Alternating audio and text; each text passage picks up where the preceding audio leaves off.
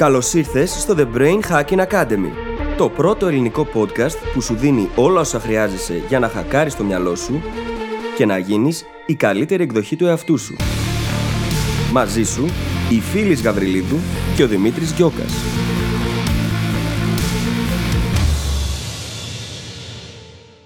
Γεια σου Brain Hacker και καλώς ήρθες σε άλλο ένα επεισόδιο του The Brain Hacking Academy. Στο σημερινό επεισόδιο συζητάμε για το rapport ή ελληνιστή εναρμόνιση. Τη διαδικασία δηλαδή μέσα από την οποία οι άνθρωποι δημιουργούμε μεταξύ μας μια γέφυρα πραγματικής επικοινωνίας. Περιλαμβάνει τη γλώσσα του σώματός μας, την τονικότητα της φωνής μας, τις εκφράσεις του προσώπου μας, τον τρόπο που συμπεριφερόμαστε. Όλα αυτά τα πράγματα μπορούν να οδηγήσουν σε εναρμόνιση. Και φυσικά χρειάζεται πάντα να θυμάσαι πως αν δεν έχεις εναρμονιστεί με τον άλλον πρώτα, τότε δεν θα υπάρξει πραγματική επικοινωνία. Δεν ακούμε ο ένας τον άλλον όταν δεν υπάρχει εναρμόνιση.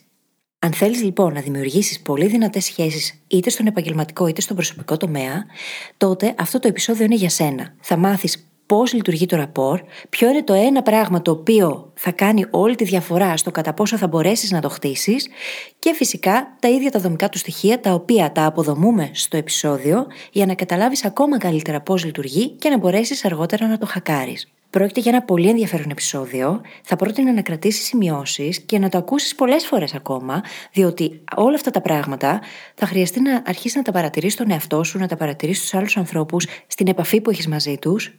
Και σίγουρα δεν αρκεί μόνο μια φορά και δεν αρκεί να μείνεις στο θεωρητικό. Χρειάζεται πάρα πολύ αυτοπαρατήρηση, αυτεπίγνωση και εξάσκηση φυσικά. Δεν θα σε καθυστερήσω λοιπόν άλλο. Θα σε αφήσω να απολαύσεις το επεισόδιο. Σου εύχομαι καλή ακρόαση και τα λέμε στην άλλη πλευρά. Καλησπέρα Δημήτρη. Καλησπέρα φίλης, τι κάνεις; Είμαι πάρα πολύ καλά και πριν από λίγη ώρα συνειδητοποιήσαμε πως ηχογραφούμε σήμερα το επεισόδιο 150. 150. Πραγματικά, το πιο αστείο νομίζω είναι ότι το συνειδητοποιήσαμε πριν από λίγο. Ναι. και έχω χαρεί ένα παραπάνω. Μόνο ένα. Συν ότι βλέπω τους brain hackers να γράφονται στο course κατάκτησε την αναβλητικότητά σου. Ξέρω πόσο, πόσο, πόσο πολύ βοήθεια θα πάρουν από αυτό και χαίρομαι έξτρα. Ενθουσιάζομαι, θα έλεγα. Ναι. Οπότε ναι, επεισόδιο 150, παιδιά. 150. Ασύλληπτο. Για όσους μας παρακολουθείτε εδώ και καιρό, ίσως ξέρετε ότι η δέσμευση που κάναμε αρχικά μέσα μας και μετά την είπαμε φωναχτά και μεταξύ μας ήταν να φτάσουμε στο επεισόδιο 100. Οπότε σήμερα φτάνουμε 50% πιο μακριά από την αρχική μας δέσμευση, το οποίο έτσι κι αλλιώς το 100 ήταν μια μεγάλη δέσμευση. Οι περισσότεροι ξεκινάνε κάτι σαν το The Brain Hacking Academy και δεσμεύονται σε 5 επεισόδια, ας πούμε. Αλλά είμαστε εδώ στο επεισόδιο 150 χωρίς καμία ένδειξη ότι θα σταματήσουμε σύντομα. και είμαστε πάρα πάρα πολύ ενθουσιασμένοι που φτάσαμε και αυτό το milestone. Είναι ένα πολύ θετικό σημάδι και για τη δικιά μας συνέπεια, που είναι και το θέμα των ημερών με το course για την αναβλητικότητα. Αυτό ακριβώς σκεφτόμουν τώρα, γιατί δεν μιλάμε για δύο ανθρώπους οι οποίοι είχαν τη συνέπεια στο τσεπάκι τους. Μιλάμε για δύο ανθρώπους που υπήρξαν αναβλητικοί έως και βαριά αναβλητικοί, αν μιλήσουμε για τον Δημήτρη. Οπότε το ότι φτάσαμε στο 150 με συνέπεια, μία έχοντας χάσει ούτε μία μία μόνο κατ' εξαίρεση και αυτό ήταν για διάφορους λόγους που δεν είχαν όμως να κάνουν με την αναβλητικότητά μας. Και σκεφτείτε ότι αυτή τη στιγμή μετράμε 150 επεισόδια. Δεν το χωράει το μυαλό μου το νούμερο. Πραγματικά, πραγματικά. Μεγάλο milestone. ναι. Και πόσα άλλα υπέροχα milestones έχουμε πιάσει κατά τη διάρκεια του ταξιδιού, όπως ας πούμε τη δημιουργία του The Goal Hacking Journal. Ακριβώς. Ναι. Το οποίο αρχίζει και γίνεται πάρα πολύ σχετικό αυτές τις μέρες όσο πλησιάζουμε προς τα Χριστούγεννα και ειδικά προς τη νέα χρονιά, που όλοι μας θέτουμε στόχους. Και καλό θα ήταν να τους κυνηγήσουμε με έναν δομημένο τρόπο, έναν τρόπο που πραγματικά θα μας βοηθήσει να πάρουμε το νούμερο ένα στόχο μας και να το πετύχουμε σε 90 ημέρες. Και αυτό ακριβώς είναι το The Goal Hacking Journal. Προσπαθήσαμε όσο περισσότερο μπορούσαμε να κλωνοποιήσουμε τους εαυτούς μας, ώστε να μας έχετε μαζί μας πάντα στη τσάντα σας, στο γραφείο σας και να σας καθοδηγούμε στο να πετύχετε αυτό το νούμερο ένα στόχο. Και η αλήθεια είναι πως το The Goal Hacking Journal είναι ό,τι πιο κοντινό υπάρχει στο να μας έχετε κάθε μέρα μαζί σας και να σας καθοδηγούμε για να φτάσετε στην επιτυχία. Έχουμε επενδύσει στο να βάλουμε όλη τη μεθοδολογία που πραγματικά θα σας βοηθήσει να κάνετε τα απλά βήματα ξεκάθαρα για να φτάσετε στο τέρμα, να πετύχετε το νούμερο ένα στόχο σε 90 ημέρες και χαιρόμαστε πάρα πολύ που μπορούμε να σας προσφέρουμε αυτό το προϊόν. Είναι κάτι το οποίο δεν έχουμε βρει στα ελληνικά πουθενά. Και χαιρόμαστε που μπορούμε να το διαθέσουμε στο ελληνόφωνο κοινό. Αν θέλετε να μάθετε περισσότερα, μπορείτε να πάτε τώρα στο brainhackingacademy.gr κάθετος journal. J-O-U-R-N-A-L. Και με αυτό μπορούμε σιγά σιγά να περάσουμε στο φανταστικό επεισόδιο 150. θα το λέω νομίζω συνέχεια κατά τη διάρκεια. Και πολύ καλά θα κάνεις να χαρούμε και λίγο την προσπάθειά μας και τα αποτελέσματα αυτής. Αν μη τι άλλο, το επεισόδιο 150. Λοιπόν, σήμερα θα μιλήσουμε για ένα πάρα πολύ ενδιαφέρον θέμα. Σχετίζεται αρκετά και με το επεισόδιο της προηγούμενης εβδομάδας και είναι ένα θέμα το οποίο όλους μας αφορά. Όλοι συνάπτουμε σχέσεις και όλοι συνάπτουμε και νέες σχέσεις και επαφές, είτε επαγγελματικές σχέσεις, είτε φιλικές, είτε ρομαντικές. Και θέλουμε να τις χτίσουμε αυτές με τον σωστό τρόπο. Μάλιστα, το πώς να χτίσεις δυνατές σχέσεις είναι από τα πρώτα πράγματα που απασχολούν τους περισσότερους από εμάς. Ξαναλέω, οποιοδήποτε είδους σχέσεις. Σήμερα λοιπόν θα μιλήσουμε για το πώς να χτίσεις rapport, όπως λέγεται στα γαλλικά. Στα ελληνικά θα το λέγαμε πώς να εναρμονιστείς με τον άλλον, ώστε να αρχίσει αυτή η επαφή και να συνεχίσει αυτή η επαφή με ένα πολύ ωραίο και ενδιαφέρον δέσιμο.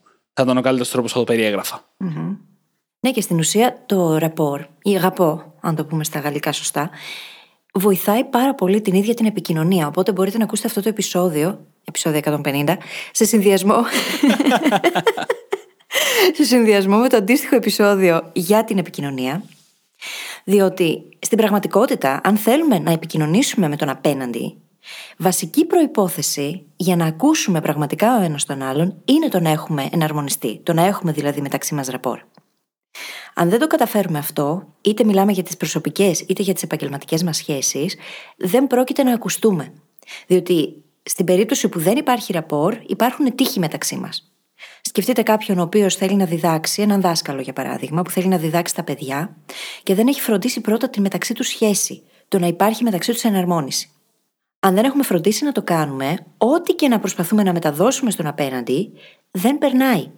Και γι' αυτό το λόγο το συζητάμε σήμερα. Ακριβώς. Και εννοείται να πούμε ότι το ραπόρ δεν μας απασχολεί μόνο στην αρχή μιας σχέσης. Πολλά από τα πράγματα που θα πούμε σήμερα, όσο τα συνεχίζουμε, τόσο καλύτερο είναι για αυτή την επαφή. Και εμείς θα τα προσεγγίσουμε σήμερα σαν τεχνικές και στρατηγικές. Αλλά θέλουμε να είμαστε ξεκάθαροι. Στην πραγματικότητα όλα αυτά βασίζονται στην πραγματική ανθρώπινη σύνδεση. Είναι πράγματα και χαρακτηριστικά που μεταξύ ανθρώπων που έχουν ήδη χτίσει μία σύνδεση, πολλές φορές βγαίνουν αβίαστα. Όχι πολλές φορές, πάντα βγαίνουν. Πάντα, αβίαστα. πάντα, ακριβώς. Άρα, εμείς λοιπόν θέλουμε να το αποδομήσουμε αυτό. Αυτό κάνουμε σήμερα. Το αποδομούμε αυτό και παίρνουμε τα κομμάτια αυτά που μπορούμε εμείς συνειδητά να φέρουμε στην εξίσωση, είτε για να χτίσουμε πιο γρήγορα αυτή τη σύνδεση, είτε για να βοηθήσουμε το να δημιουργηθεί εκεί που αλλιώς μπορεί να μην δημιουργούταν. Παραδείγματος χάρη, σε μια συνέντευξη για δουλειά. Και πρακτικά αυτό συμβαίνει επειδή είναι η ίδια μας η νευροβιολογία φτιαγμένη έτσι. Υπάρχουν τα λεγόμενα mirror neurons, τα οποία είναι, αν θέλουμε να τα μεταφράσουμε κάπως στα ελληνικά, οι νευρώνες καθρέφτες. Και υπάρχουν ακριβώς διότι για να μπορούμε να ανήκουμε σε ένα σύνολο, χρειάζεται με κάποιον τρόπο να εναρμονιζόμαστε μαζί του. Αν δεν το κάνουμε, παλιότερα τουλάχιστον, κινδύνευε ακόμα και η ίδια μας η ζωή. Γιατί θα μέναμε μόνοι. Οπότε η ίδια μας η βιολογία μας έχει μάθει να εναρμονιζόμαστε και να το κάνουμε αυτόματα στις περισσότερες περιπτώσεις, έτσι ώστε να μπορούμε να είμαστε εκεί και να ανήκουμε και να ταυτιζόμαστε με τους άλλους και να ταυτίζονται και εκείνοι μαζί μας. Γι' αυτό λοιπόν λέμε ότι είναι πράγματα τα οποία συμβαίνουν εκ του φυσικού. Πρακτικά αυτό που έχει γίνει είναι ότι έχουμε παρατηρήσει ανθρώπους οι οποίοι εναρμονίζονται και επικοινωνούν μεταξύ τους, έχουμε δει τι κάνουν, τι λέει η γλώσσα του σώματός τους, πώς μιλάνε, τι συμβαίνει εκεί και με αυτόν τον τρόπο φτάνουμε στο σημείο να το αποδομήσουμε και σε όλα αυτά τα συμπεράσματα τα οποία θα συζητήσουμε σήμερα σαν τεχνικές. Πρακτικά όμως, αν υπάρχει πραγματική επικοινωνία μεταξύ μας, τότε αυτό σημαίνει πως έχουμε και ραπόρ μεταξύ μας. Και είναι τόσο σημαντικό, δεν μπορείτε καν να φανταστείτε πόσο σημαντικό είναι. Σκεφτείτε να διαβάζετε ένα email από κάποιον που αντιπαθείτε και το ίδιο ακριβώς email να σας το έχει στείλει κάποιος που συμπαθείτε πάρα πολύ. Θα το διαβάσετε με τελείως διαφορετικό τρόπο. Θα καταλάβετε άλλα πράγματα, θα σκεφτείτε άλλα πράγματα. Τόσο σημαντικό είναι το ραπόρ. Ειδικά σε κάτι σαν το email που πολύ από το ύφος το βάζεις εσύ διαβάζοντάς το. Ενώ αν στο έλεγε ο άλλος το ύφος του και η γλώσσα του σώματος θα ήταν εκεί για να δώσουν τόνο σε αυτό που λέει. Εγώ θέλω να μοιραστούμε μαζί ένα νοητικό μοντέλο που είναι από τα αγαπημένα μου. Το οποίο ταιριάζει πάρα πολύ σε αυτά που λέμε σήμερα και μάλιστα ο συνδυασμός του σημερινού επεισοδίου μαζί με το προηγούμενο το αγγίζουν πάρα πολύ αυτό. Το νοητικό μοντέλο αυτό λοιπόν είναι ο χορός, σε εισαγωγικά.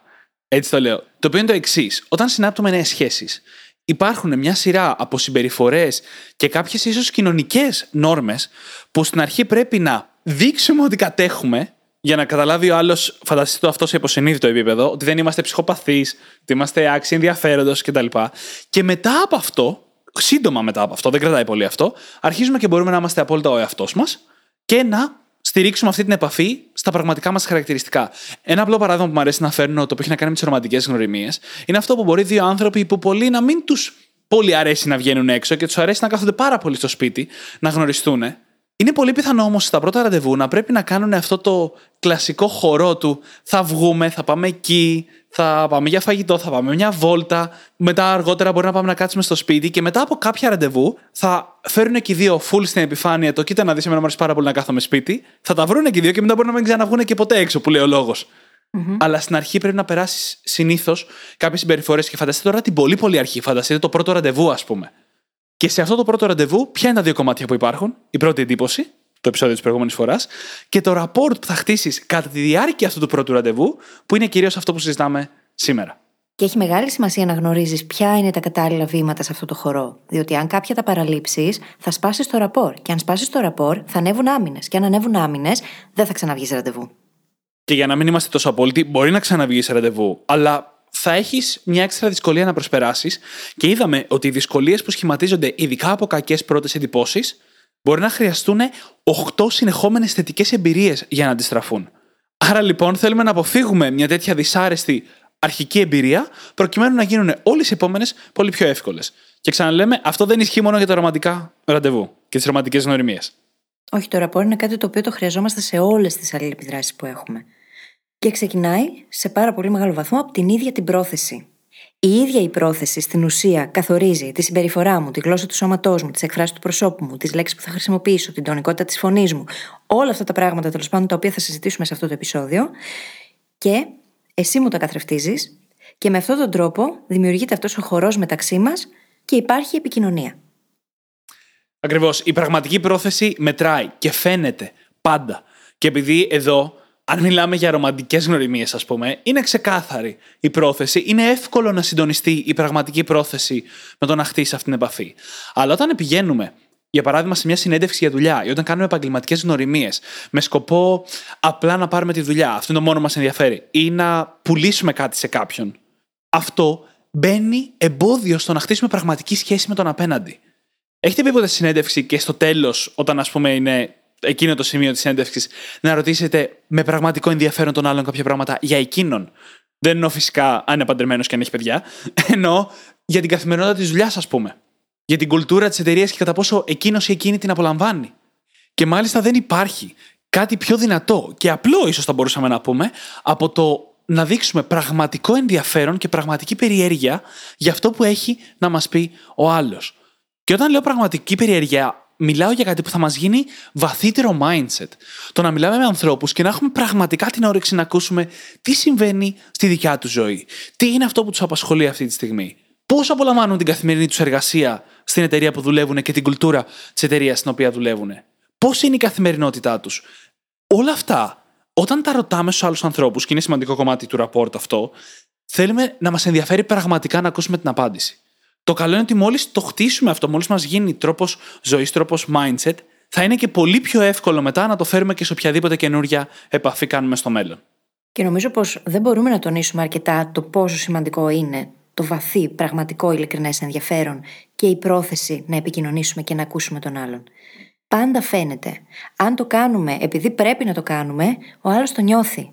Αν προσπαθούμε υπέρ του δέοντος, θα το καταλάβει ο άλλος. Αν κάνουμε παραπάνω ερωτήσεις, δεν δίνουμε χρόνο και απλά ρωτάμε πράγματα για να δείξουμε ενδιαφέρον, ο άλλος θα το νιώσει και θα νιώσει με κάποιο τρόπο ότι περνάμε τα όρια του ή ότι παραβιάζουμε το δικό του προσωπικό χώρο. Χρειάζεται να είναι πραγματικό, ειλικρινές και να βγαίνει από μέσα μας. Να θέλουμε να μάθουμε, όχι να ρωτάμε για να ρωτήσουμε. Ή να λέμε ότι Α, πρέπει να έχω αυτή την πρόθεση, πρέπει να έχω αυτή την πρόθεση, πρέπει να έχω αυτή την πρόθεση. Αυτό θα το αντιληφθεί ο απέναντι. Είναι ξεκάθαρο και απλά θα κάνουμε πάρα πολύ κακή εντύπωση. Ακριβώς. Ακριβώς. Και εδώ μπαίνει πάλι και ο χορός, και θέλω να το ξεκαθαρίσουμε αυτό. 100% εμείς υποστηρίζουμε να είμαστε ο εαυτός μας. Παρ' όλα αυτά, όταν κάνεις νέες γνωριμίες, ο άλλος άνθρωπος που δεν σε ξέρει ακόμα έχει κάποιες προσδοκίες, οι οποίες σχηματίζονται από τη δικιά του προσωπικότητα και από τις κοινωνικές νόρμες της κάθε περίοδου. Άρα λοιπόν είναι σημαντικό να έχουμε επίγνωση αυτών για να μπορούμε να τοποθετηθούμε σωστά στα πρώτα μας βήματα σε αυτή την επαφή. Και θέλοντας να περάσουμε στα πιο πρακτικά hacks, να ξεκαθαρίσω ότι έχουμε ήδη μοιραστεί δύο hacks για το rapport. Έτσι. Το ένα είναι αυτός ο χορός και το άλλο είναι αυτή η πραγματική περιέργεια και το πραγματικό ενδιαφέρον που θέλουμε να δείχνουμε. Και πάμε τώρα στα πιο πρακτικά ακόμα hacks. Έτσι. Το πρώτο είναι το να θυμόμαστε το όνομα του άλλου. Δεν υπάρχει λέξη, δεν υπάρχει ήχος σε οποιαδήποτε γλώσσα στον κόσμο που να είναι πιο γλυκός για τον άλλον άνθρωπο από τον ήχο του ονόματός του. Ή σαν λέξη το να τη βλέπει Ναι, να είναι πραγματικά. πιο όμορφη από ότι Και το στην όνομά προκειμένη περίπτωση συνήθως να την ακούει, αλλά και να τη βλέπει ακόμα, ακόμα και στην γραπτή επικοινωνία. Οπότε, το να ξεχνάμε το όνομα του άλλου, να μας το λέει και μετά από λίγο να λέμε Αχ, πώς σε είπαμε, ή με όποιον τρόπο το ξαναρωτάμε, είναι μια πολύ κακή ιδέα. Μπείτε στη διαδικασία να απομνημονεύετε ονόματα. Είναι πιο εύκολο από ό,τι φαντάζεστε. Υπάρχουν συγκεκριμένες στρατηγικές για το πώς να απομνημονεύεις ονόματα. Και μετά χρησιμοποιήστε το στη συζήτηση. Πείτε, ας πούμε, κάτι του στυλ Συμφωνώ απόλυτα μαζί σου, Γιάννη. Ή Γιάννη, χάρηκα πάρα πολύ που σε γνώρισα. Εννοείται χρησιμοποιήστε το όνομα όπου βγάζει νόημα, έτσι, μην το κάνετε ψυχαναγκαστικά. Αλλά καλό θα είναι κατά τη διάρκεια της συζήτησης να χρησιμοποιηθεί κάποιες φορές. Και μιας και αναφέραμε νωρίτερα το γραπτό λόγο, πάρτε το χρόνο να μάθετε πώς γράφετε και πώς προφέρετε το όνομα κάποιου, ειδικά αν είναι ξένος. Ή αν το όνομά του είναι περίεργο, όπως ας πούμε της φίλης που το έχουμε δει λάθος γραμμένο πάρα πάρα πάρα Και πολλές φορές. τονισμένο. Και τονισμένο λάθος. Με τονισμένο. πολλούς τρόπους δεν μπορείτε καν να διανοηθείτε πόσο. Θα πρέπει να κρατάμε συλλογή. Ναι, νομίζω σε post-it notes. Ε, θα σας πω, εμένα με κάνει να νιώθω άσχημα εκείνη την ώρα. Ότι ο άλλος δεν νοιάστηκε, ρε παιδί μου. Αυτό το νιώθω σαν να μην ασχολήθηκε, ρε παιδί μου, να μην ήταν και τόσο σημαντικό. Σαν να Γιατί μην για πήρε μένα το είναι χρόνο πάντα. να ασχοληθεί. Ναι, ναι, ναι. Και μετράει, όλα μετράνε. Ειδικά στη γραπτή επικοινωνία που δεν είσαι εκεί. Δεν μπορεί ο άλλος να σε δει, να σε ακούσει. Αυτό που θα δει από σένα είναι πολύ σημαντικό. Οπότε το να αποκαλέσεις τη φίλη φιλής, ενώ είναι ξεκάθαρα τονισμένο παντού το όνομα, δείχνει ότι δεν παίρνεις το χρόνο, ότι δεν προσέχεις τη λεπτομέρεια. Θα ελαφρύνω ελάχιστα το κλίμα. Αποφάσισα μόλις, μόνος μου, ότι όταν έχουμε ένα γραφείο σαν Brain Hacking Academy, θα έχουμε σε έναν τοίχο post-its με όλους τους λάθος τρόπους που έχει γραφτεί το όνομά σου. Δεν θέλω να το κάνουμε αυτό. Γιατί θα έχει πάρα πολύ πλάκα. Δεν θα... Ναι, για όλους εσάς θα έχει πλάκα και για όποιον θα μπαίνει στο γραφείο. δεν είναι αστείο, Δημήτρη, αυτό. Όχι, δεν θα το κάνουμε. λοιπόν, μιλώντας σοβαρά τώρα. Όντως, στη γραπτή επικοινωνία, γιατί αξίζει και αυτή να αναφερθεί πάρα πολύ στην εποχή μας, έχεις λίγα σημεία, λίγες μεταβλητές που μπορείς να επηρεάσεις για να κάνεις καλή εντύπωση. Όταν ε, μιλάς με κάποιον τέτα τέτ, δεν έχει καμία σημασία η ορθογραφία σου, ούτε καν η γραμματική, γιατί με το ύφος και όπως μιλάς, θα βγει καλά αυτό που λες, εκτός αν κάνεις τραγικά λάθη. Αλλά στο γραπτό λόγο, το να γράψεις σωστά το όνομα του άλλου, το να έχεις σωστή ορθογραφία, το να δείξεις το κατάλληλο ύφος για το email, ας πούμε, που στέλνεις, άλλο ένα επαγγελματικό email, άλλο ένα φιλικό email. Αυτά τα πράγματα θα δώσουν στον άλλον την αίσθηση του rapport. Δεν έχεις κάτι άλλο να κάνεις. Και το να μην το παρακάνεις έτσι. Όταν στέλνεις τον άλλον σε ντόνια, δείχνεις ότι δεν σέβεσαι το χώρο και το χρόνο του. Οπότε και τα κατεβατά είναι όλο λάθος, είτε στον προσωπικό είτε στον επαγγελματικό χώρο. Γιατί για να διαβάσει κάποιος ένα σεντόνι, απαιτεί χρόνο. Για να το απαντήσει, απαιτεί χρόνο. Οπότε είναι σαν να του λέμε ότι ξέρεις τι, δεν με ενδιαφέρει. Ε, έχω την απέτηση να πάρεις αυτή τη μία ώρα, τις δύο ώρες για να ασχοληθείς και να μου απαντήσεις, και είναι σαν να μην τον σεβόμαστε εκείνη την ώρα. Άρα λοιπόν, θυμόμαστε ονόματα. Και το μεταφέρουμε αυτό και στο γραπτό λόγο και στον online κόσμο, τέλος πάντων. Πάμε στο επόμενο πολύ ενδιαφέρον hack. Αυτό είναι το αγαπημένο μου, γιατί σπάει ένα μοτίβο κιόλας. Το οποίο είναι το να ζητήσεις από τον άλλον μια μικρή χάρη. Αυτή η μικρή χάρη μπορεί να είναι πάρα πολύ μικρή. Μπορεί να είστε σε ένα τραπέζι και να του ζητήσεις να σου δώσει λίγο το αλάτι ή οτιδήποτε. Το θέμα είναι ότι οι περισσότεροι από εμάς, και εγώ μέχρι που έμαθα και αυτό το φαινόμενο, πιστεύουμε ότι ο πιο δυνατός τρόπος να πάρεις κάτι από τον άλλον, καλόβολα, έτσι, είναι τον δούνε και λαβίν. Να έχεις κάνει εσύ μια χάρη στον άλλον και ο άλλος να κάνει μια χάρη για σένα πίσω. Και εννοείται ότι δεν το υποτιμάμε αυτό καθόλου, είναι πάρα πολύ δυνατό και δουλεύει με βάση βασικά ανθρώπινα χαρακτηριστικά. Παρ' όλα αυτά, ένα φαινόμενο που ονομάζεται το φαινόμενο Franklin, από το Βενιαμίν Φραγκλίνο, λέει το εξής, ότι παρατήρησε ότι ο άλλος είναι πολύ πιο πιθανό να σου κάνει μια χάρη αν σου έχει ήδη κάνει εκείνος μια άλλη χάρη, παρά αν του έχεις κάνει εσύ μια χάρη. Άρα λοιπόν, ζητώντας από τον άλλο να σου κάνει μια μικρή χάρη, και λέω το μικρή γιατί είναι οι πρώτες επαφές αυτές που συζητάμε σήμερα, άρα δεν έχεις τη δυνατότητα να ζητήσεις για μεγάλη χάρη ακόμα. Αφού λοιπόν σου κάνει αυτή τη μικρή χάρη, είναι πολύ πιο πιθανό να σου κάνει μια μεγαλύτερη. Το οποίο δεν έχει να κάνει τόσο πολύ με τη χάρη που μπορεί να σου κάνει ο άλλος, όσο με το γεγονός ότι για να είναι διατεθειμένος να σου κάνει αυτή τη χάρη, σημαίνει ότι υπάρχει μια εναρμόνιση. Η οποία μετά θα περάσει στην επικοινωνία, στο συνέστημα που θα του αφήσει αυτή η συνάντηση κτλ. κτλ. Και σε ψυχολογικό επίπεδο υπάρχουν και ένα σωρό άλλοι λόγοι για τους οποίους αυτό λειτουργεί, έτσι.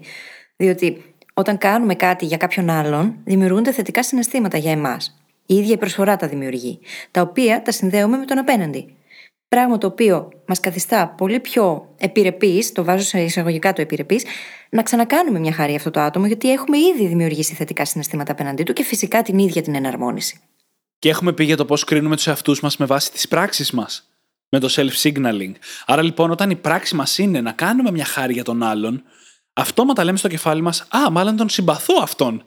Κρατήστε το αυτό. Δεν είμαστε σε φάση Α, τον συμπαθώ, άρα θα κάνω μια χάρη. Πολλές φορές κρίνουμε το πώς βλέπουμε έναν άλλον άνθρωπο από το πώς νιώθουμε γύρω του, από το πώς συμπεριφερόμαστε απέναντί του. Γενικά κρίνουμε τους άλλους ανθρώπους και τον εαυτό μας από την ίδια τη συμπεριφορά μας. Οπότε δεν περιμένουμε να νιώσουμε κάτι για να κάνουμε κάτι. Κάνουμε κάτι και ταυτόχρονα το έχουμε ήδη ενώσει με αυτό το κάτι που νιώθουμε. Γιατί έχει ξαναγίνει στο παρελθόν. Οπότε το pattern στην ουσία απλά επαναλαμβάνεται σε μια νέα κατάσταση με έναν νέο άνθρωπο και κάνουμε τις ίδιες συνάψεις γύρω από αυτό. Και σε ό,τι αφορά τις σκέψεις και σε ό,τι αφορά τα συναισθήματα απέναντί του. Και φυσικά μετά στη συμπεριφορά. Και πάμε τώρα στο σημαντικότερο από όλα, ίσως τη σημαντικότερη στρατηγική για να χτίσεις αυτή την εναρμόνιση με κάποιον άλλον. Και αυτό είναι το να βρεις κάτι κοινό. Κάποιο κοινό ενδιαφέρον, κάποιο κοινό παρελθόν, κάτι κοινό. Πραγματικά μόνο η φαντασία μας μας περιορίζει. Η αλήθεια είναι ότι έχουμε κάτι κοινό με τους πάντες και αυτό είναι μια αλλαγή στο mindset που θέλω να κάνετε σήμερα και να την κρατήσετε για πάντα. Έχουμε κάτι κοινό με τους πάντες. Δεν έχει σημασία πόσο διαφορετικοί από εμάς είναι, τι διαφορετικές εμπειρίες από εμάς έχουν, πάντα υπάρχει κάτι κοινό. Η δουλειά μας λοιπόν δεν είναι να δούμε αν υπάρχει πλέον, είναι να το βρουμε Εφόσον μας ενδιαφέρει, εννοείται. Και μόλις το βρούμε, θα το χρησιμοποιήσουμε αυτό για να γίνει μια επαφή, μια συζήτηση η οποία θα χτίσει αυτή την εναρμόνιση. Και οτιδήποτε μετά από αυτήν θα είναι πολύ πιο εύκολο. Τι μπορεί να είναι αυτό το κάτι κοινό, ένα κοινό ενδιαφέρον, κοινή ομάδα στο ποδόσφαιρο, κοινή περιοχή που μεγαλώσατε, κοινή πόλη που μεγαλώσατε, κοινή χώρα που μεγαλώσατε, αν είστε στο εξωτερικό. Μπορεί να είναι ότι τελειώσατε το ίδιο πανεπιστήμιο. Μπορεί να είναι ότι το παιδί σας και ο ανιψιός του άλλου πάνε στο ίδιο πανεπιστήμιο. Μπορεί να είναι οτιδήποτε και μπορεί να ταυτιστείτε σε συναισθηματικό επίπεδο. Γιατί ίσως να μην έχουμε παρόμοιες καταβολές και παρόμοια βιώματα, όμως είμαστε όλοι άνθρωποι και περνάμε όλοι καταστάσεις οι οποίες μας ζορίζουν, μας κάνουν να χαρούμε, μας κάνουν να αισθανθούμε τέλος πάντων πράγματα. Οπότε, αν έχετε μπει και σε άλλα επίπεδα επικοινωνίας όπου μπορεί να μοιραστείτε πιο βαθιά ζητήματα, πολύ πιθανό να μπορείτε να εναρμονιστείτε επειδή θα τα βρείτε σε κάποιο συνέστημα. Όλοι έχουμε βιώσει άγχος. Δεν χρειάζεται να αναφερθούμε στις ίδιες καταστάσεις. Αλλά αν σας πω για το άγχος που βίωσα εγώ την περίοδο που περνούσα διατροφικές διαταραχές, μπορεί να μην έχετε περάσει διατροφικές διαταραχές, αλλά έχετε περάσει άγχος. Για άλλους λόγους, δικούς σας. Ακριβώς. Και δες τώρα πώς συνδέονται όλα. Πριν λίγο λέγαμε για το να ρωτάς με πραγματικό ενδιαφέρον και πραγματική περιέργεια. Αν λοιπόν κάνεις τον άλλο κάποιες ερωτήσεις και ακούσεις με πραγματικό ενδιαφέρον την απάντηση, πολύ πιθανό αυτό να σου δώσει και αυτό το κοινό στοιχείο και να πεις Δεν το πιστεύω πόσο μοιάζουμε σε αυτό. Και μπορεί όλα τα υπόλοιπα να είναι τελείως διαφορετικά, αλλά πάντα υπάρχει κάτι κοινό. Άρα η δουλειά μας από εδώ και πέρα είναι να το βρούμε. Και το δεύτερο στοιχείο, επειδή δεν είναι πάντα εύκολο να κάνουμε μια βαθύτερη ερώτηση σε κάποιον, είναι το small talk. Αυτή η χαζοκουβέντα που κάνουμε πάρα πολλές φορές, την οποία λατρεύουμε να μισούμε. Όλοι έχουμε πει κάτι του στυλ και πόσο χάλια είναι αυτό και πάλι για τον καιρό θα λέμε και δεν ξέρω τι. Παιδιά, υπάρχει για κάποιο λόγο. Αυτό, σαν λειτουργία στην ανθρώπινη επαφή, υπάρχει για να μπορέσεις να προσπεράσεις τα πρώτα επίπεδα που η επαφή είναι άβολη, που δεν υπάρχει αυτό το κοινό έδαφος, πριν μπορέσεις να μιλήσεις για κάτι σημαντικότερο. Αυτό το small talk, λοιπόν, αν γίνει σωστά, το οποίο για μένα σημαίνει απλά να το κάνεις με ενδιαφέρον και όχι με το Χριστέ μου πάλι για βλακίες, λέμε. αν το κάνεις λοιπόν με ενδιαφέρον, και εκεί μπορεί να εντοπίσεις κάποια κοινά στοιχεία. Εκεί μπορεί να πει ο άλλος για το πού έτρεχε το Σαββατοκύριακο και να πεις Α, και εμένα μου αρέσουν πάρα πολύ οι εκδρομές στην παραλία ή στη φύση ή στο βουνό, ας πούμε. Και να ξεκινήσει από εκεί αυτή η εναρμόνιση. Και σε κάθε περίπτωση, αν πρόκειται για μια επαγγελματική γνωριμία ή για μια συνέντευξη ή για κάτι άλλο στον προσωπικό τομέα. Μπορούμε πάντα να πάμε λίγο πιο ενημερωμένοι. Και δεν εννοώ να πας να κάνεις stalking στον άλλον στα προφίλ του στο Instagram και στο Facebook και στο LinkedIn, αλλά μπορούμε να πάμε ενημερωμένοι, να δούμε λίγο τι ενδιαφέροντα μπορεί να έχει. Και να βασιστούμε σε αυτό έτσι ώστε να ρωτήσουμε κάποια πράγματα λίγο πιο σχετικά, με πραγματική περιέργεια όμως και ενδιαφέρον, έτσι ώστε να δημιουργηθεί μεταξύ μας το rapport και το bonding έπειτα. Να αρχίσουμε δηλαδή από εκεί και πέρα πλέον να συζητάμε έχοντας κοινό έδαφος και να μπορούμε να μοιραστούμε, να θέλουμε να μοιραστούμε κιόλας εμπειρίες, βιώματα, σκέψεις. Και η φίλη μπορεί να είπε να μην στο κάνουμε τον άλλον, αλλά εγώ θα πω ότι αν πηγαίνετε για συνέντευξη για δουλειά και ξέρετε ποιος θα σας πάρει συνέντευξη, στο κάρετε ελεύθερα. Όσα περισσότερα ξέρετε, τόσο πιο πιθανό είναι να βρείτε αυτό το common ground, αυτό το κοινό έδαφος. Και καλά θα κάνετε να το κάνετε στόχο σας να αναφέρετε μέσα στη συνέντευξη τα σημεία που θα φέρουν στην επιφάνεια αυτό το κοινό έδαφος.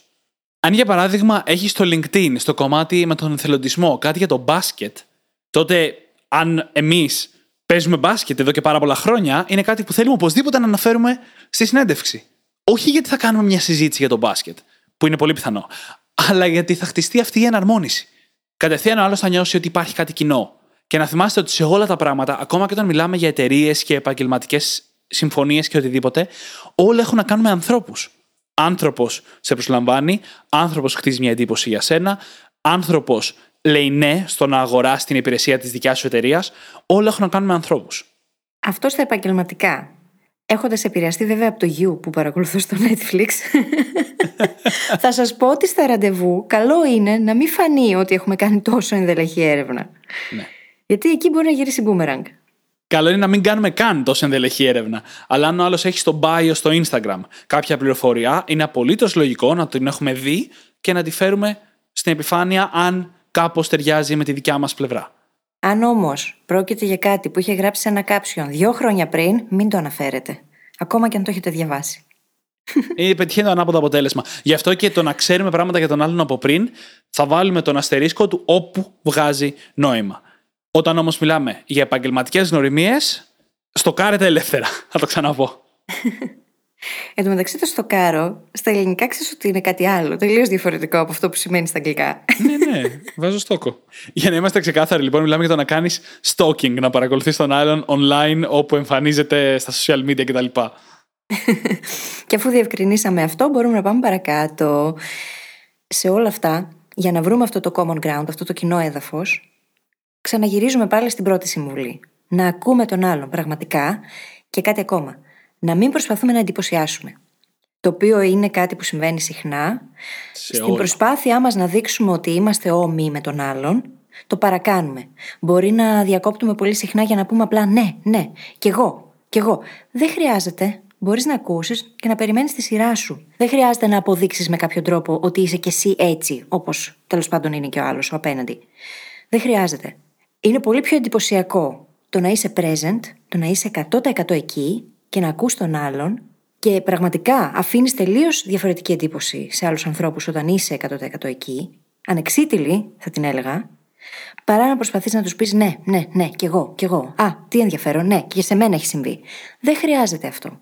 Δεν χρειάζεται να εντυπωσιάσουμε κανέναν, ούτε να αρχίσουμε να λέμε ιστορίες σχετικές, οι οποίες είναι συνδεδεμένες μεν με αυτό που μας έλεγε, αλλά το κάνουμε στην προσπάθειά μας να αποδείξουμε κάτι. Ακριβώς. Και πρακτικά είπες δύο point σε ένα έτσι. Το ένα να μην προσπαθούμε να εντυπωσιάσουμε. Πολλές φορές δεν το κάνουμε καν στο κοινό έδαφος. Προσπαθούμε να εντυπωσιάσουμε σκέτο. Α πούμε, να μοιραστούμε ιστορίες πολύ ωραίες σε κάτι που δεν ενδιαφέρει καθόλου τον άλλον. Αλλά πάνω απ' όλα η άλλη συμβουλή, πολύ πιο σημαντική, να ακούμε. Είναι χαρακτηριστικό της καλής επικοινωνίας μακροπρόθεσμα και γι' αυτόν ακριβώς το λόγο είναι και μια πολύ καλή ένδειξη στην αρχή μιας καινούργιας επαφής. Για να χτιστεί αυτό το rapport. Γιατί δείχνεις ότι είσαι ικανός να ακούσεις και δείχνεις έμπρακτα αυτό το πραγματικό ενδιαφέρον που έχουμε πει τόσες φορές σήμερα. Έχετε πάντα στο μυαλό σας. Οι άνθρωποι μπορεί να μην θυμούνται όλα όσα τους έχουμε πει, θυμούνται όμως πάντα μα πάντα το πώς τους έχουμε κάνει να νιώσουν.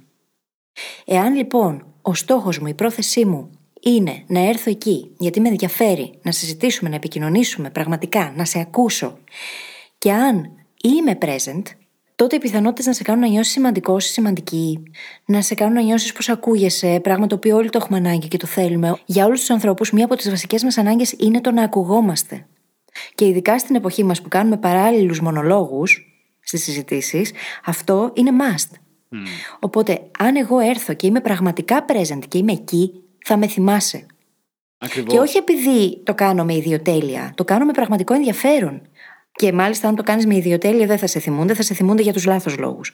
Οι άνθρωποι λοιπόν μας θυμούνται για το πώς τους κάναμε να νιώσουν. Όχι για αυτά που θα πούμε για να εντυπωσιάσουμε. Και αυτό που λες για τους σωστούς και τους λάθος λόγους, όλα αυτά που λέμε σήμερα είναι πρακτικά hacks. Μπορείς να τα πάρεις αύριο και να τα εφαρμόσεις έτσι, ξερά, χωρίς την πραγματική πρόθεση. Αλλά το ξεκαθαρίζουμε, θα φανεί. Δεν θα γίνει το αποτέλεσμα. Αυτή η λίστα, αυτό που κάνει στην πραγματικότητα, για εμένα ας πούμε, είναι να είναι μια λίστα που μου υπενθυμίζει πράγματα που μπορεί να κάνω λάθος στις αυτόματές μου συμπεριφορές. Κάτι που εγώ δεν κάνω λάθος, αλλά το βλέπω πολύ συχνά είναι αυτό με τα ονόματα. Που Ο κόσμος δεν θυμάται ονόματα. Είναι λίγο αυτόματη συμπεριφορά. Έχει να κάνει με την ανεκπαίδευτη μνήμη και την πεποίθηση ότι δεν θυμάμαι ονόματα. Έχει να κάνει με το ότι την ώρα που γνωρίζουμε κάποιον, έχουμε στο μυαλό μας το τι θα πω μετά και το άγχος το πώς φαινόμαστε αντί να ασχοληθούμε και την ώρα με τον απέναντι. Αλλά μπορεί πραγματικά να σε ενδιαφέρει ο απέναντι και η επαφή.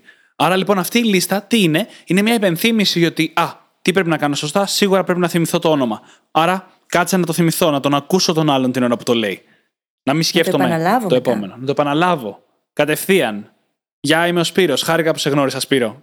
Αν είναι κάποιο ιδιαίτερο όνομα, μπορούμε να ρωτήσουμε ακόμα και για το ίδιο το όνομα. Από πού προκύπτει; Δηλαδή, να κάνουμε ολόκληρη συζήτηση για το ίδιο το όνομα. Αυτά είναι τεχνικές απομνημόνευσης στην ουσία. Αλλά είναι σημαντικές. Σκεφτείτε ότι ο Bill Clinton υπάρχει μια ανέκδοτη ιστορία γύρω από το όνομά του τέλος πάντων που θυμότανε το όνομα κάθε ανθρώπου που συνάντησε. Και δεν το έκανε επειδή είχε εξαιρετική μνήμη απλά, είχε και τεχνικές. Είχε ένα σημειωματάριο άνθρωπος μαζί του, στο οποίο κατέγραφε τα ονόματα, με ημερομηνία, ποιος ήταν. Και κατέληγε να θυμάται, ας πούμε, το όνομα του επιστάτη του τάδε κτηρίου μετά από δύο χρόνια. Φανταστικό. Αυτό όμως ήταν κομμάτι του presence του. Η παρουσία του είναι τόσο ισχυρή ακριβώς επειδή είναι εκεί 100% και εστιάζει στα πράγματα αυτά. Γιατί είναι σημαντικά το να θυμάσαι το όνομα του άλλου, να θυμάσαι ποιος είναι, να θυμάσαι τι σου έχει πει. Είναι σημαντικά πράγματα. Που είναι και το επόμενο level, έτσι, να προσπαθείς να θυμάσαι και επιπλέον πληροφορίες. Εννοείται. Εννοείται.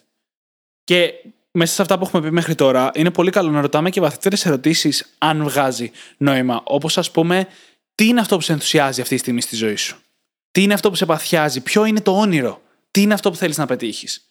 Εγώ σας το λέω ξεκάθαρα. Προσπαθώ, εκτός αν δεν βγάζει καθόλου νόημα, δηλαδή το καταλαβαίνεις αν δεν βγάζει, αλλά προσπαθώ κάθε μου συνάντηση, πρώτη φορά που μιλάω με τον άλλον, να έχει τέτοιες ερωτήσεις μέσα. Αφού μάθω με τι ασχολείται και σε τι φάση είναι περίπου, ας πούμε, πάντα ρωτάω ποιο είναι το όνειρο. Πού θέλεις να το φτάσεις, ποιος είναι ο, ο μεγάλος στόχος, ποιο είναι το όραμα, οποιαδήποτε παραλλαγή αυτής της ερώτησης.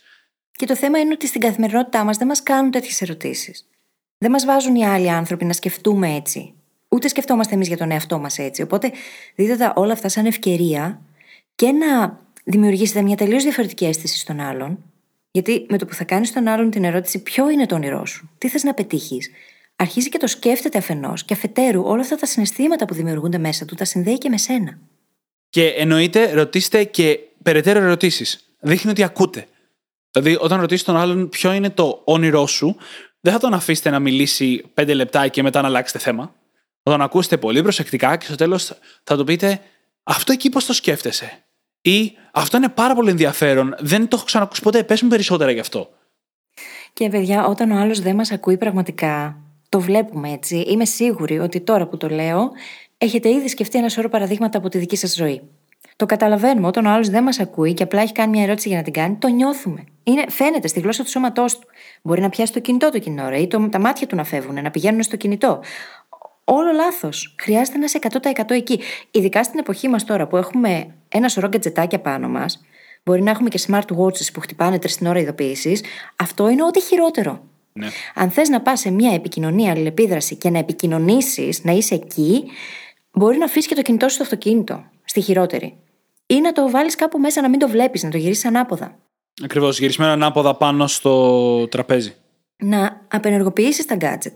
Αν θες να είσαι πραγματικά εκεί και ο άλλος να το εκλάβει σαν presence και να επικοινωνήσετε πραγματικά, χρειάζεται να τα αφήσεις αυτά στην άκρη. Και πάμε τώρα να μιλήσουμε λίγο περισσότερο για το mirroring. Για το καθρέφτισμα που μπορεί πολλές φορές να λειτουργήσει πάρα πολύ καλά όταν χτίζουμε αυτή την αρχική επαφή.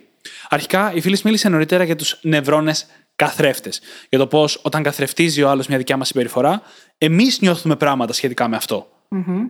Εγώ θα ξεκινήσω απλά με τον πιο απλό τρόπο που το έχω εφαρμόσει αυτό και το έχω εφαρμόσει όντως όταν δούλευα. Ήμουνα σε meetings και αντέγραφα αρκετά κοντά, θα έλεγα, αν και η πραγματική στρατηγική σου επιτρέπει και λίγο πιο ανοιχτά, αντέγραφα αρκετά κοντά τη στάση του σώματος του άλλου. Αν, ας πούμε, καθόταν σταυροπόδι και το ένα χέρι πάνω στο άλλο, ας πούμε, μετά από λίγη ώρα έκανα ακριβώς το ίδιο. Χαλαρά, απαλές κινήσεις με διαφορετική γωνία. Να μην είναι ξεσκαρμπόνο, όχι σαν τα παιδιά που κοροϊδεύαμε ότι μιμούμασταν τον άλλον. Αλλά αυτό χτυπάει μια σύνδεση μέσα στο κεφάλι μας, αυτό που λέγαμε νωρίτερα, και μας κάνει να νιώθουμε όμορφα, γιατί ο άλλος παίρνει τη δικιά μας στάση σώματος. Οπότε κάνει τον άλλον να νιώθει όμορφα στη συζήτησή μας. Πρακτικά αυτό που συμβαίνει είναι ότι στο υποσυνείδητό μας γίνεται μια καταγραφή ότι είμαστε όμοιοι με τον άλλον. Και η τεχνική, αν θέλουμε να τη δούμε σαν τεχνική, δεν σου επιτρέπει απλά να το κάνεις με λίγη παραλλαγή, επιβάλλεται κιόλας. Δηλαδή, αν σταυρώσω εγώ τα χέρια, μπορεί να σταυρώσει εσύ τα πόδια. Αυτό λέγεται cross mirroring. Προφανώς δεν θα κάτσουμε να κάνουμε τώρα πάρα πολύ μεγάλη ανάλυση, γιατί αυτό είναι ολόκληρο σεμινάριο που συζητάμε τώρα. Όμως, μπορούμε να καθρεφτήσουμε τη συμπεριφορά του άλλου, πράγμα το οποίο ήδη το κάνουμε όταν πραγματικά επικοινωνούμε. Λέγαμε στο προηγούμενο επεισόδιο ότι αν παρατηρήσετε ζευγάρια που είναι πολύ καιρό μαζί και είναι αγαπημένα ή φίλους, αρχίζουν και μοιάζουν μεταξύ τους. Γιατί μοιάζουν; Δεν αλλάζει ξαφνικά πρόσωπο και σώμα για να μοιάσουν. Εκείνο που αλλάζει είναι ότι αρχίζουν ο ένας και καθρεφτίζει τις κινήσεις του άλλου τον τρόπο που συμπεριφέρεται, τον τόνο της φωνής ακόμα. Ο τρόπος με τον οποίο μιλάμε αρχίζει και εναρμονίζεται. Οπότε αυτό μπορούμε να το κάνουμε κι εμείς συνειδητά ή να έχουμε στο μυαλό μας να το παρατηρούμε όταν συμβαίνει, έτσι ώστε να δημιουργήσουμε καλύτερη εναρμόνιση. Αν ο ένας φωνάζει και μιλάει γρήγορα και ο άλλος αρχίζει και μιλάει αργά, δεν μπορούν να επικοινωνήσουν μεταξύ τους. Χρειάζεται να υπάρχει μια γέφυρα. Και αυτή η γέφυρα είναι το ραπόρ. Οπότε έχουμε στο νου μας όλα αυτά που συζητήσαμε στο προηγούμενο επεισόδιο για τις πρώτες εντυπώσεις, τα οποία πολλά από αυτά εφαρμόζονται και εδώ, ας πούμε η οπτική επαφή, που είναι πολύ σημαντική, και έχουμε στο νου μας ότι χρειάζεται να έχουμε και τη γλώσσα του σώματος. Να την παρατηρούμε πρώτα απ' όλα στους άλλους, να παρατηρούμε εμείς οι ίδιοι τι κάνουμε, να είμαστε ανοιχτοί, να έχουμε δηλαδή ανοιχτή γλώσσα σώματος, αλλά να βλέπουμε και όλα τι κάνει ο άλλος. Το cross mirroring, για παράδειγμα, αν έχεις σταυρωμένα τα χέρια σου εσύ, μπορώ να σταυρώσω εγώ τα πόδια. Λειτουργεί ακριβώς με τον ίδιο τρόπο ή αν έχεις εσύ πλήρως σταυρωμένα τα πόδια, το ένα πάνω στο άλλο, ας πούμε, μπορεί εγώ να σταυρώσω μόνο στο επίπεδο των αστραγάλων. Στο ύψος των αστραγάλων, ας πούμε. Ακριβώς. Και πέρα από αυτό, καθρεφτίζουμε και τα micro expressions, τις εκφράσεις του προσώπου. Πράγμα το οποίο βέβαια θέλει πολύ παραπάνω αυτοπαρατήρηση, ναι, παρατήρηση, επίγνωση, ανάλυση, για να μπορέσουμε να το εξηγήσουμε έτσι απλά. Συμβαίνει όμως. Συμβαίνει. Αν αρχίσετε να το παρατηρείτε, θα δείτε ότι συμβαίνει. Και φυσικά η φωνή ο τρόπος που μιλάμε, η τονικότητα της φωνής, ο ρυθμός της, οι τρόποι έκφρασης που χρησιμοποιούμε.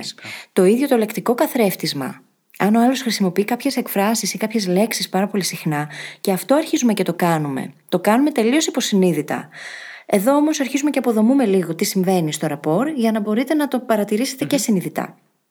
Προφανώς και όλα αυτά δεν μπορείτε τώρα να τα πάρετε και να πείτε Α, θα πάω να το εφαρμόσω. Εγώ όταν τα διδάχτηκα στο NLP, καταρχάς όταν ήρθαν στο συνειδητό και προσπαθούσαμε να κάνουμε εξάσκηση μεταξύ μας, λέγαμε ε, ότι δεν γίνεται αυτό το πράγμα, δεν μπορείς να το κάνεις. Να τα έχεις όλα αυτά στο μυαλό σου και ταυτόχρονα να τα κάνεις και πράξη. Δεν γίνεται, γιατί όπως έχουμε πει στο παρελθόν πάρα πολλές φορές, το μυαλό μας εισπράττει 11 εκατομμύρια bits πληροφορίας ανά δευτερόλεπτα και από αυτά έχουμε επίγνωση μόνο για 40 ή 50. Οπότε καταλαβαίνετε ότι δεν γίνεται, είναι πάρα πολύ πληροφορία για να προσπαθήσεις να την ισορροπήσεις συνειδητά. Από την άλλη όμως, όταν έχουμε κατανοήσει μια φορά πώς λειτουργούν όλα αυτά και έχουμε αυτοπαρατηρηθεί για αρκετό καιρό, αρχίζουμε και βλέπουμε και πώς δουλεύουν στην πραγματική επικοινωνία, σε πραγματικό χρόνο. Ακριβώς. Καταρχάς, δύο ακόμα μικρά έτσι καθρεφτίσματα που εμένα μου έχουν αποδώσει πάρα πολύ καλά τα χρόνια. Το ένα είναι το γέλιο. Ο κάθε άνθρωπος γελάει με ένα συγκεκριμένο τρόπο και πολλές φορές είναι εύκολο να γελάσουμε με παρόμοιο τρόπο, όσο περίεργο και αν ακούγεται. Και χτυπάει πάρα πολύ ωραία, χτυπάει πάρα πολύ οικείο για τον άλλον. Και επίσης, έτσι κι αλλιώς είναι καλή στρατηγική να κάνουμε κάποιο χιούμορ, να κάνουμε κανένα αστείο, αν μας βγαίνει φυσικά. Όχι περίεργα και άβολα αστεία, έτσι, αν μας βγαίνει φυσικά. Όμως κάτι πάρα πολύ καλό είναι να μιμηθούμε και το χιούμορ του άλλου ανθρώπου. Σε μια συζήτηση που θα κρατήσει κάποια διάρκεια, θα γίνει κάποιο αστιάκι, κάποιο χιούμορ. Μπορεί ο άλλος να βγάζει χιούμορ με λογοπαίγνια. Μπορεί να βγάζει χιούμορ με υπερβολή. Υπάρχουν χαρακτηριστικά και στο χιούμορ, τα οποία εμείς μπορούμε να μιμηθούμε και να κάνουμε αστεία με παρόμοιο τρόπο. Αν μας βγαίνουν, έτσι. Αν μας βγαίνουν, πάντα αν μας βγαίνουν. Και κάτι άλλο πάρα πολύ καλό στο, στα πλαίσια του χιούμορ είναι το callback humor. Το οποίο τι είναι, είναι αν έγινε ένα αστείο νωρίτερα, ή αν κάτι ήταν έστω και μισοαστείο νωρίτερα, να το ξαναφέρουμε στη συζήτηση αργότερα. Ιδανικά κάτι από την ιστορία του άλλου ανθρώπου. Όχι κάτι δικό μας. Οπότε θα μας πει για εκείνη τη φορά που έγινε εκείνο το αστείο σκηνικό στο σπίτι και αργότερα μιλάμε για κάτι στη δουλειά και να αναφέρουμε περίτεχνα, αν μας βγαίνει, το σκηνικό από το σπίτι. Ότι παραλίγο να πέσει πάλι κατσαρόλα. Λέω εγώ τώρα. Ξέρετε τι γίνεται. Τώρα όλα αυτά που σας λέμε σας φαίνονται πάρα πολλά. Και μπορεί να λέτε τώρα από μέσα σας ότι και πώς θα τα κάνω εγώ όλα αυτά, είναι υπερβολικά. Το απόλυτο hack, το ένα και μοναδικό, είναι αυτό που λέμε από την αρχή. Εάν η πρόθεση είναι η πραγματική επικοινωνία και ακούμε πραγματικά, όλα αυτά γίνονται με φυσικότητα. Πώ όμως απενεργοποιείς εκείνη τη φωνούλα μες στο κεφάλι σου που μιλάει την ώρα που μιλάει και ο άλλος; Το απενεργοποιείς με το να έχεις αυτή την πρόθεση. Και με το να είναι πολύ ισχυρή. Ότι είμαι εδώ για να σε ακούσω και δεν με νοιάζει τι θα πω μετά. Και πάντα μα πάντα όταν ακούμε, βρίσκουμε και τις κατάλληλες λέξεις για να απαντήσουμε. Ακριβώς. Και θέλω να πω κάτι για το καθρέφτισμα. Γιατί όταν εγώ πρωτοδιάβασα για αυτό πολλά χρόνια πριν, δεν μπορούσα να πιστέψω ότι θα κάνει όντως διαφορά το να πάρεις την ίδια στάση σώματος με τον άλλον ή να καθρεφτίσει οτιδήποτε. Ναι, OK, okay, το να τον ακούς πάντα έβγαζε νόημα, αλλά όχι αυτό. Μέχρι που διάβασα το εξής.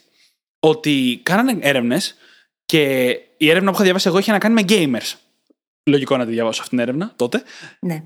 Και έλεγε ότι άτομα που παίζανε στον ίδιο χώρο για αρκετή ώρα, ειδικά αν παίζανε μαζί, εναρμονιζόντουσαν πλήρως σε πράγματα όπως ρυθμό ανάσας, καρδιακό παλμό, μέχρι και συχνότητα στα κεφαλικά κύματα.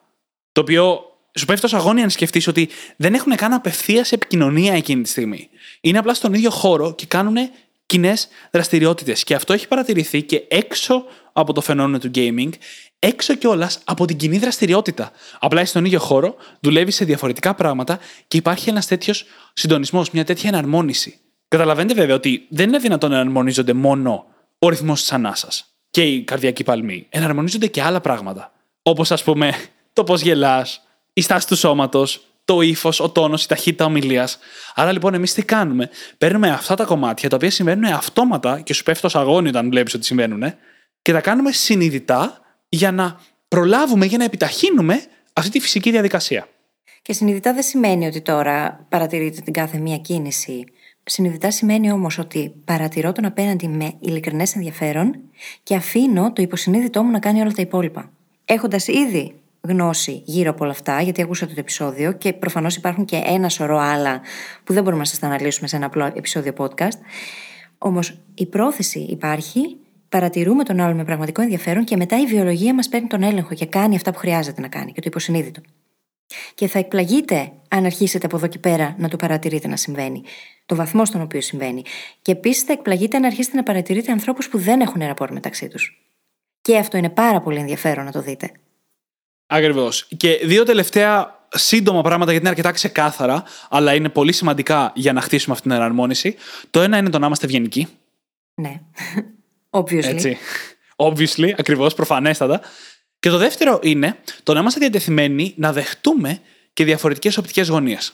Όταν έρχεσαι σε επαφή με νέα άτομα, εξ ορισμού δεν είναι δυνατόν να έχετε τις ίδιες οπτικές γωνίες, γιατί δεν γνωρίζετε τι θα κάνουμε μεταξύ σας. Δηλαδή, οι εμπειρίες σας είναι τελείως διαφορετικές. Άρα λοιπόν, εμείς πρέπει να δείξουμε μια ενσυναίσθηση, μια ικανότητα να δεχτούμε αυτή τη διαφορετική άποψη και να την ακολουθήσουμε, να επεξεργαστούμε γιατί ο άλλος το σκέφτεται έτσι, να ρωτήσουμε τις περαιτέρω ερωτήσεις και αντίστοιχα να είμαστε δεκτικοί όταν ο άλλος άνθρωπος έχει μια αντίσταση στη δικιά μας τοποθέτηση. Όχι τεράστια αντίσταση, όχι να μας ακούει, γιατί τότε εκείνος δεν χτίζει εναρμόνιση μαζί μας.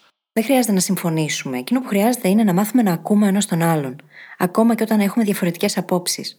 Το ίδιο το debate είναι το θέμα. Δεν χρειάζεται να πείσετε κανέναν, γιατί έχει μεγάλη διαφορά το να σε ακούω και το να προσπαθώ να σε πείσω. Έχει πολύ μεγάλη διαφορά. Και όταν το κάνουμε αυτό, ακόμα και αν συμφωνήσουμε ότι διαφωνούμε, έχουμε αυτή τη συμφωνία μεταξύ μας. Ότι ξέρεις τι, OK, δεν τα βρίσκουμε, παρόλα αυτά σε ακούω. Ακούω την άποψή σου. Την καταλαβαίνω. Ακριβώς. Και με αυτό νομίζω ότι μπορούμε να κλείσουμε και το σημερινό μας επεισόδιο. Το επεισόδιο Διαφωνώ. 150. Σπάω το ραπόρτ τώρα και διαφωνώ. Δεν σου έδωσα καν τη δυνατότητα να διαφωνήσεις. Δεν ξέρω το παρατήρησε. Διαφώνησα από μόνη μου. Αλλά ναι, επεισόδιο 150. Έχουμε βαρεθεί να συμφωνούμε τόσες πολλές φορές στο τέλος του επεισοδίου που καμιά φορά Πρέπει να διαφωνήσουμε και λίγο, έτσι, για να κρατηθεί πιο ζωντανό. Ναι, έτσι. για- Βέβαια, όταν δεν το εννοείς και γελάς, πάλι με το γέλιο ραπόρ έχεις. Οπότε δεν ξέρω. Τελικά μπορεί να. Οπότε έχει τελικά ήταν αποτέλεσμα χιούμορ. Αυτό. Ναι, ήταν χιούμορ. Ε, Αυτό το δικό μας, ξέρετε τώρα. τέλος πάντων, ευτυχώς ήταν στο τέλος του επεισόδιου. ναι. Λοιπόν, όπως πάντα, μπορείτε να βρείτε τις σημειώσεις του επεισοδίου μας στο site μας, στο brainhackingacademy.gr, όπου μπορείτε να βρείτε και το journal μας, είτε πηγαίνοντας απευθείας στο κατάστημά μας, είτε πηγαίνοντας στο brainhackingacademy.gr, κάθετος journal. J-O-U-R-N-A-L. Και φυσικά θα σας ζητήσουμε να κάνετε subscribe στο Spotify ή σε όποια άλλη εφαρμογή μας έχετε βρει και μας ακούτε, διότι έτσι βοηθάτε το podcast να διαδοθεί και τους απανταχού brain hackers να γίνουν ακόμα περισσότεροι. Και για τον ίδιο σκοπό, κάντε και μια πράξη αγάπης. Αρπάξτε τα κινητά των φίλων σας και δείξτε τους πώς μπορούν να γίνουν και εκείνοι brain hackers. Σας ευχαριστούμε πολύ που ήσασταν μαζί μας και σήμερα και σας ευχόμαστε καλή συνέχεια. Καλή συνέχεια.